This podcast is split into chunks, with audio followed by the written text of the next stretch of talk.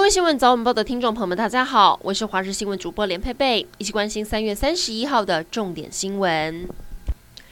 提醒您，气象局今天针对全台十七个县市发布陆上强风特报，东北风增强，下午开始，台南以北、花东、恒春半岛有机会刮起九到十一级的强阵风，准备要变天了。除了东北季风影响，还有封面报道，北台湾今天越晚越湿冷。晚上低温掉到十七度，预计这一波冷空气有机会在周六升级为大陆冷气团，六日最冷，加上下雨，北部低温下探十二度。如果连假要出游，后面两天天气也比较稳定，北部舒适，中南部甚至还会有热的感觉。疫情消息来关注，基隆警察群聚案烧不停，最新的消息是又多了一位警官染疫，累计在基隆市已经有十三位员警确诊。卫副部长王必胜坐镇基隆，表示基隆类普筛势在必行，不强制，但希望，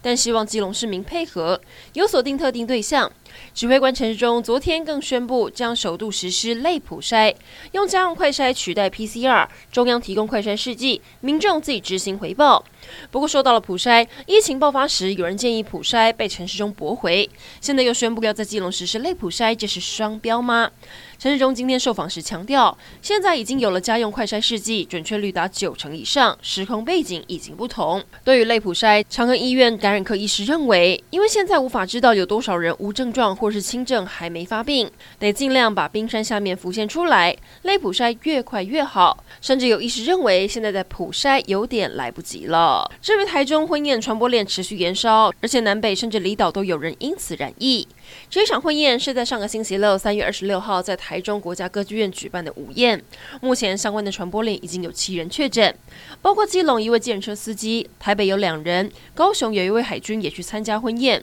回来确诊，还好目前军中同袍初步筛检都是阴性。而高雄另外三位则是婚宴的密切接触者，还有两位同住家人，两位国小学生。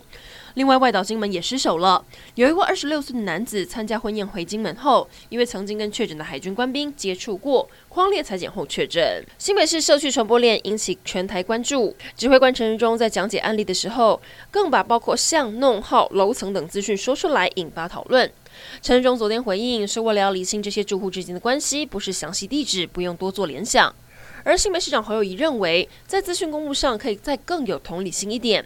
民进党立委更加码爆料，原来陈时中当天公布的地址是错的。卫福部次长李丽芬也当场道歉。国际消息来关注，乌克兰跟俄罗斯双方在当地时间二十九号进行了第五轮谈判。原本俄罗斯军方提出要缩减在基辅一带还有北部城市的军事行动，但现在陆续传出乌克兰北部城市还是持续遭到空袭。至于在俄军围困下的马利坡，有一座红十字会的建筑也被攻击。